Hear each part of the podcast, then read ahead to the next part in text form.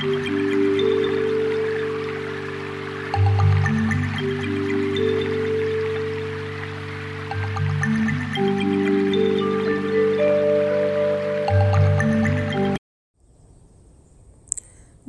दोस्तों, कैसे हैं आप सब? आशा करती हूँ कि आप सभी अच्छे होंगे। चुस्की ऑफ़ लाइफ के पहले एपिसोड में आप सभी श्रोतागणों का हार्दिक अभिनंदन है। हिंदी भाषा में स्वर और व्यंजन ही भाषा का आधार होते हैं। उसी तरह इस जीवन के भी स्वर हैं, जो हमें बांधे रखते हैं। अ से आप सभी ने बचपन में सीखा होगा, अ से अनार। पर आज जीवन की इस चुस्की में हम सीखेंगे अ से अध्याय। अध्याय यानी कि किसी भी पुस्तक, किसी ग्रंथ, पुस्तक का खंड या विभाग, जिसमें किसी विषय का अथवा विषय की विशेष अंग का विवेचन हो, यानी कि वह एक डिस्क्रिप्शन हो किसी पर्टिकुलर टॉपिक का। किसी लेखक की लिखी हुई पुस्तक और जीवन की इस पुस्तक में क्या अंतर है, कभी हमने सोचा है? जीवन की पुस्तक के अध्याय का निर्माण हमें स्वयं करना है, उसमें क्या लिखना है क्या भाव भरने हैं? ये चॉइस आपकी है।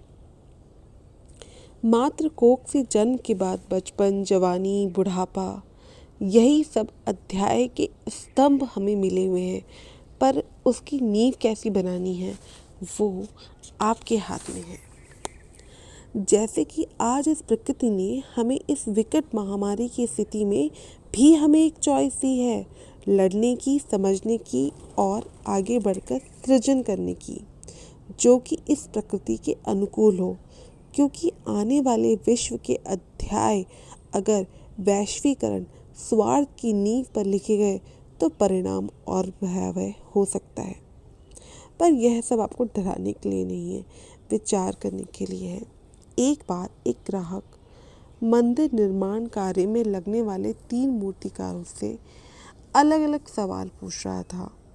पहले वाले से पूछा, भैया, क्या कर रहे हो? जवाब आया, रोटी का जुगाड़ और काम। दूसरे से पूछा, क्या करूँगा साहब?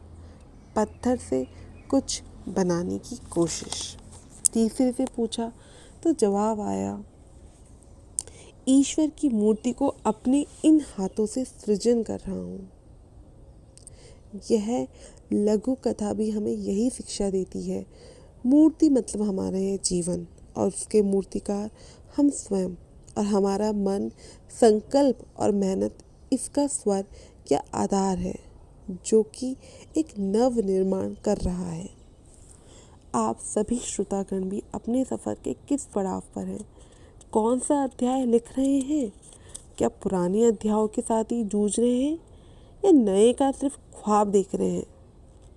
और क्या ये कभी पढ़ने लायक भी होंगे? या यह एक माइलस्टोन बनाएँगे? चुस्की यानी कि बर्फ़ का गोला, जो आप सभी ने कभी ना कभी तो खाया ही होगा। ये बर्फ़ का गोला पहले बर्फ़ को घिसा जाता है, फिर उसे सांचे में डाला जाता है। और उसके बाद उस गोले पर विभिन्न तरह के रंग लगाए जाते हैं। आम, काला खट्टा, शरबती, नींबू जैसा आपका स्वाद हो। और अंत में उस रस को हम चूसते हैं और आनंदित होते हैं। वाह वाह वाह वाह वाह। लेकिन चुस्की तो पिघल ही जाती है ना, ठीक उसी तरह जीवन की इस चुस्की में अध्याय भी वही रंग है। जो हम भरते हैं।